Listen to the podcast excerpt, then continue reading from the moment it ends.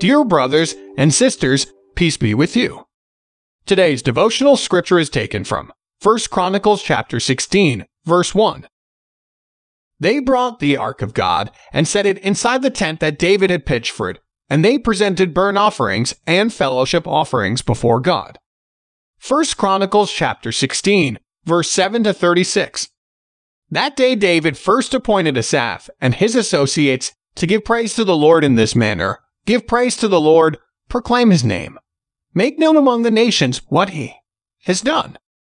Sing to him, sing praise to him, tell of all his wonderful acts. Glory in his holy name.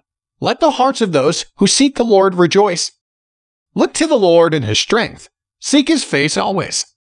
Remember the wonders he has done, his miracles, and the judgments he pronounced, you servants, the descendants of Israel, his chosen ones, the children of Jacob.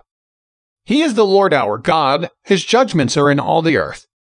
He remembers his covenant forever, the promise he made for a thousand generations, the covenant he made with Abraham, the oath he swore to Isaac.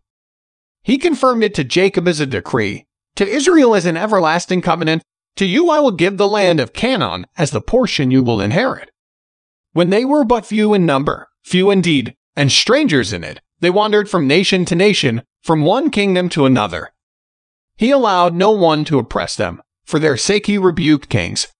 Do not touch my anointed ones, do my prophets no harm. Sing to the Lord, all the earth, proclaim his salvation day after day. Declare his glory among the nations, his marvelous deeds among all peoples. For great is the Lord and most worthy of praise. He is to be feared above all gods.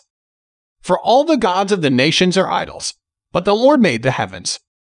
Splendor and majesty are before him. Strength and joy are in his dwelling place.